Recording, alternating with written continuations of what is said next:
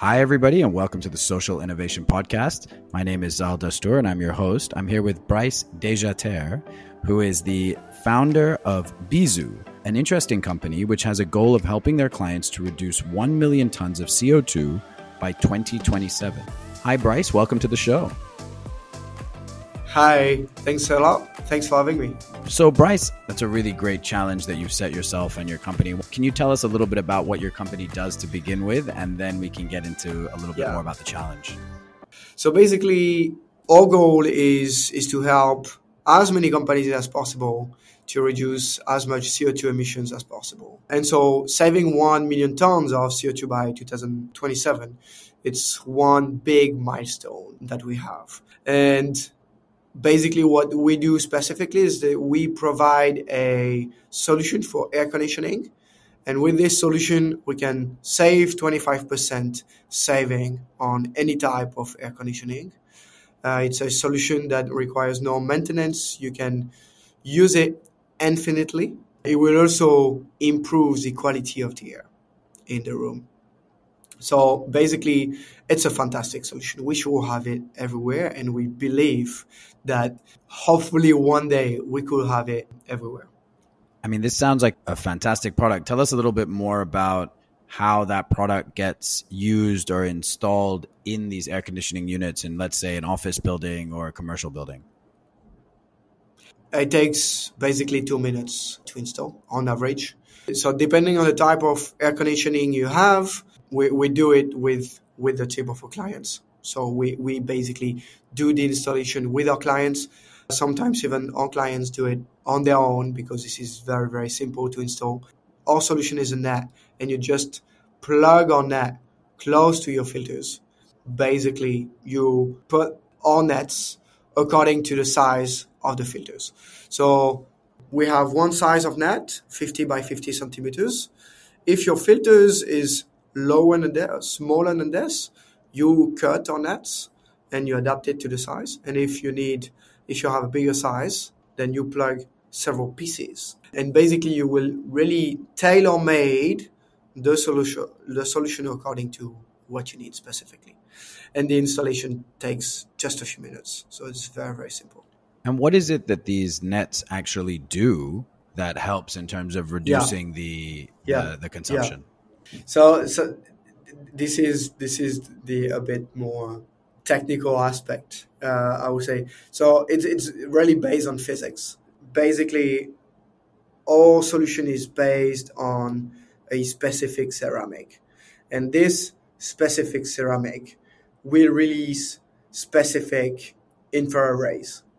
This specific infrared rays, basically, uh, when the water molecules going out of the aircon will be in contact with, with this infrared rays, the water molecules of the aircon will vibrate strongly and they will vibrate so much that they will actually break into smaller or tinier molecules. These tinier molecules will be spread out in the room much faster than what you used to. So this way they will cool down the room much faster than what you used to. And so this way we reach the desired temperature much faster than what we used to.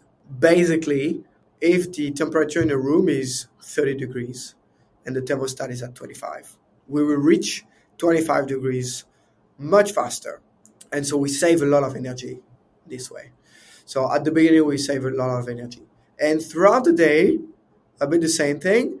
As soon as the temperature goes up a little, then your aircon will run a little bit and we reach the desired temperature much faster. And so we save a little energy again, right? And so throughout the day, we keep saving a little bit of energy as well. Basically, very simply, how the technology works. I love this sort of technology because it's technology that can be deployed in existing solutions. It is yeah. quite simple in terms of the installation process and can be yeah. used immediately to to see the impact yourself. So I, I love this kind of tech was there a specific catalyst or something that got you to shift to into sustainability to for you to start this business? So my background is not in sustainability at all. So I, I, I studied finance, I studied business. I, I had a first company and I was working in, in sponsorship in football. So basically connecting big European clubs with big brands in Asia. There was nothing related to that. And, uh, and, and basically uh, in 2016, I was working in Thailand and I, uh, I, I just started to, to question myself about all the waste that you see there. Because basically over there, you see a lot of waste. In Singapore, there's no waste, right, in industry. But over there, it's it's really prominent. You you really see this. And I started to question myself, like when I go down my condo and I, I go buy street food and and the food is packed into a plastic box and then put it in the plastic bag and then I order a lime juice and it's it's put in a plastic cup with a plastic handler where where all of this goes. At the end of the day, you know, you have your plastic bag, so it's it's your it's your bin and it's full of plastic, right? Everything is transparent, and so you say where all this goes, literally. And I I thought candidly that everything was recycled, and and clearly it's not. Uh, so in the world, we say that on average, nine percent of all the plastics that has been created has been recycled. Only nine percent. Uh, recently, we a, a, a, stat got released about uh, the US, like only 5% of all the plastic consumed in the US has been recycled. We could think that in the developed countries it's actually better, but actually, no, it's not. And, and so basically, I was just questioning myself, like, oh, where all this solid waste goes and all the other waste that we are creating, where does this go? All the energy that we consume, uh, all the air conditioning that we use. What's the real picture of all of this? And then I started to realize that actually all consumption habits very very bad. And if we continue like this, we just we are we are just going through the wall. And that was 2016. So nobody talked about it in the media. Nobody nobody was was speaking about climate change, about the environment, about our consumption habits. Now we see it more and more, but at that time, nowhere you could see that. And so basically, you know, I just thought like, wait a minute, should I? There are two two things you go you go think is either you just continue what you do. You say, yeah, uh, we are going through the wall. I would just enjoy my time uh, on this planet and uh, and and wait and you know and and until until until my last day. It's gonna be it's gonna be nice and uh, and maybe I will you know chill by the beach and I mean just just enjoy enjoy the night the life to the fullest. Or I could see it the other way around and I could and I could just just work on it. I could just try to solve this problem. I could try to find a way not i mean to to, to make it a bit better than what it is and to and to to tell my children and my grandchildren later on like i really try. I really did my best. So you have a better future or just you have a future. And basically i started to look at solutions that existed.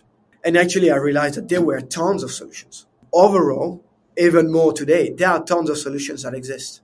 And this is fascinating. And this is where i realized like really what i what i need to do it's is this. I need i need to i need to do more research on on what is climate change i need to I, I need to document myself more what what type of solutions do we need on this world and offer these solutions to more people i also thought that companies were probably the key actors here. Thinking that people often not, I would say, not grouped enough to really have big enough impact on the planet. Companies, they have money, and, and so they have they have a more uh, they can do a lot of things basically. And government, I have seen that usually they will follow what companies do, usually. And uh, so we need to we need to tackle companies waste or we need to we need to help companies to act better to act differently so then we can uh, we can trigger all the positive positive habits. And basically this is also what we see in, in, in sustainability. And that's the beauty of it i would say is that once you see someone doing something good, you want to replicate the good, the good thing that you that you see. When when a company does something good, other competitors will tend to replicate the good things that the first company has done. And and and to me, this is this is really the beauty, and, and this is also how we should really handle sustainability. Is that now we have done this problem, we have tried to solve this problem really wrongly. I would say is that usually we pinpoint at people or at companies on the bad thing that that uh, that they do, right? We point fingers at the wrong thing, where actually we should emphasize it very differently. We should show the solutions that exist. We should show the positive things that we can do. So then it creates a positive mood, and so then you can you want to act on it. If I tell you, or if we if we tell people, look the bad things that happen in the world, this is very bad, right?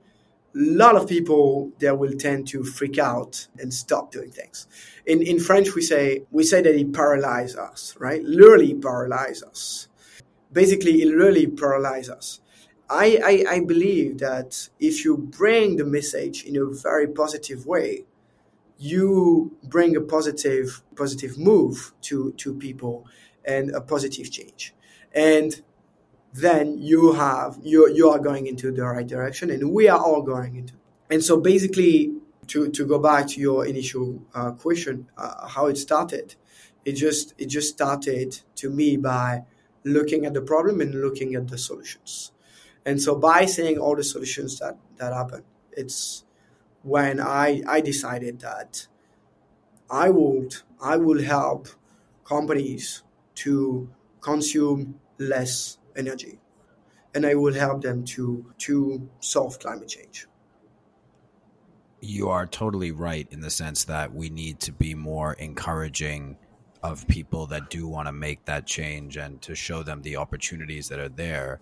How big a problem are we facing with both cooling and heating in the world? I know, especially as the world gets warmer, air conditioning is going to be a much bigger part of everyday life. And here in southeast asia it's already such a big part of every everything that we do.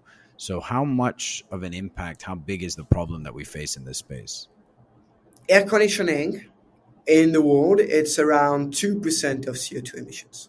So it's roughly the same as aviation. So when when we say that we need to cut on flights, to uh, stop traveling too far, we need to stop business trips. It's better for the environment, where we should also question the air conditioning. But then 2% is in the world overall. In countries like Singapore, it's around 30%. So according to the World Economic Forum in Singapore, it's 30%.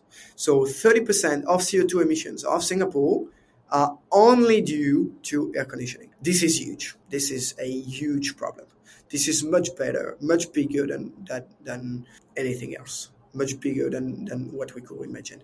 It's basically so big that that is somehow hard to imagine how big it is. So so so basically overall in the world it's already a big problem. But then in the in the hottest countries, in the hottest cities, and mostly in the cities, that's a big issue. In, in, in cities in Indonesia and uh, India, less than 10% of people need air conditioning today. But we believe that with, with the increase of temperature that we are having, soon enough, almost 100% of people will need an air conditioning. So basically, we will quickly go from 2% of uh, CO2, CO2 emissions in the world to closer to 5%. So the, the, the, the problem is getting bigger and bigger. And in cities, we already know that we get more one or two degrees by using the air conditioning. Because when you use the air conditioning, it's colder inside, but it makes it warmer outside because you have an indoor unit, right, that makes cool air, but you have an outdoor unit that makes heat. and all these outdoor units create one an addition one an additional one or two degrees in cities, right? And so more aircon, more heat is created, and so the, the, the, the problem is getting bigger and bigger. So basically, air conditioning is a problem that we need to tackle right now before it's getting bigger and bigger. And as you mentioned, as the world continues to get warmer with climate change, all parts of the world are going to get hotter. The demand for air conditioning is going to go up hugely, even in countries where maybe yes. right now they don't use it. I'm, I think about Europe, and you know, even in the summertime in Europe, there is no air conditioning over there for most of, at least for exactly. Western Europe, right? So these places yeah. where it's going to get warmer, they're going to need it, and we're going to be looking at new technology that hopefully is more effective than the current solutions that we have, which are probably quite energy inefficient in terms of yep. deploying uh, and and cooling. Yeah. Well, actually, this is hundreds of years ago. We already knew how to make air conditioning without air conditioning, without electricity. So in the Middle East, people invented a system where basically you catch the air from above the roof and the uh, the air comes down by like a, a reverse chimney, if you will, and and and comes to uh, basically bring breathe to uh, to the buildings, and they put they were they were putting some uh, uh some wet tissue on some uh, tubes as well because basically to cool down the room you need air and you need water right this is the basic of cooling and of air conditioning and so they were putting some wet tissue on, on onto uh, tubes so then when the air was coming in, it was already fresh. It was already cooled down. It was already uh, filled with with uh, water, and and so basically we'll have fresh air, cool air coming to you. And that was done centuries ago uh, in the middle of the desert. Uh, there is a um, city as well in Zimbabwe. So the capital of Zimbabwe is Harare, and in Harare you have a mall. So it's a it's a, a building, and this building has been inspired by um, termite mounds. So termites they are able to have cool mounts even in the desert, and and basically this building has been inspired by that.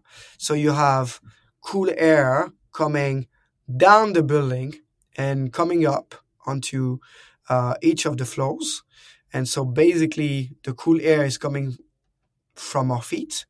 Then the heat in the room is getting extracted by the ceiling. And uh, on the on the windows, you will have uh, plants. So then the sunlight doesn't really come in amazing where people can get inspiration from. You know, saying that we get it from a termite mound. Exactly. And so this is what we call biomimicry. So it's basically uh, getting inspired by what's happened in the nature. Because, I mean, nature's has been here billions of years, right? And so we have learned uh, a lot to learn from it. Just learning from how termites made their, their house, we can make buildings that are actually cool all the time. And we already know how to do it.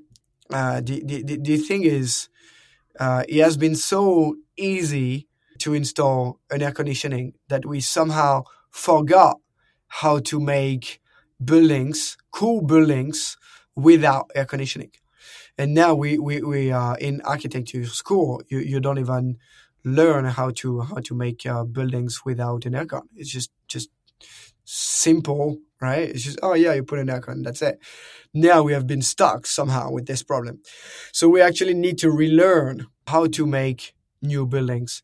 And uh, with the existing buildings, where we need to either stop them and recreate them or we need to add solution as the one that we are bringing because we're gonna we're gonna be uh, we're gonna we're gonna be stuck on the rise I mean, that's so interesting to mention that we don't even think about that in architecture school. Like when you're designing structures, you, you don't think about how to design to be cooled because you just assume that it's going to be there. And I wonder if there is a call for a rethinking of how we design buildings, if that's starting to happen more now yeah. that people are understanding we need to be more environmentally aware. We have to be aware of how are you keeping buildings cool. I believe that new offices, you know, they start growing plants on the outside that's meant to help in terms of keeping it cooler and there there are a yeah. lot of new things coming out there but we have a lot of existing buildings which were built in a very old way where we need to rethink the entire model of cooling and probably heating in other parts of the world as well definitely and and and, and you know in architecture i believe it's it's it's it's coming. I mean i haven't heard feedback from schools yet but i believe this is this is coming. Uh, that more and more students are trained to create buildings uh, that are either inspired by nature or that or, or that can stay cool without without air conditioning. This is also a, something that we need to we need to see now. Like usually students they want things much faster than what the what the school can offer. I just hope that this will come very very very fast because we need it. I wanted to ask you, you know, you set this ambitious goal of a million tons of CO2 reduction by 2027 that's only five years away. Are you? Yes. How are you tracking for that? Are you, yes. you? Do you think that you're going to hit that goal? This is a crazy goal, right? I I, I know it. This represents two percent of CO2 emissions of uh, Singapore yearly, and basically, the more we the more we advance, the the more we progress towards the end of it, the more I'm thinking that that this is a must and the more I'm, I'm thinking that this is achievable. At the same time, if we don't have such a big goal, I mean, we, we might miss something. I I believe that by by having such a huge goal, um, we will put all our effort, all our energy to solve it. There is there is a I have heard this quote once is I would prefer that you that you aim high and miss rather than aim low and hit. Uh, where I would rather aim high and miss rather than aim low and, and, and miss. So yeah, it's crazy. Yes, it's big. Where, where, where we reach it, I don't know yet, but I, I believe this is this is the right way to. Uh, well, I certainly admire you aiming high, and I hope that you hit it. Uh, I want to thank you for your time, Bryce. It's been really informative to learn about uh, air conditioning and the and the impact that it has. So thank you so much for being on the show. My pleasure. Thanks for having me.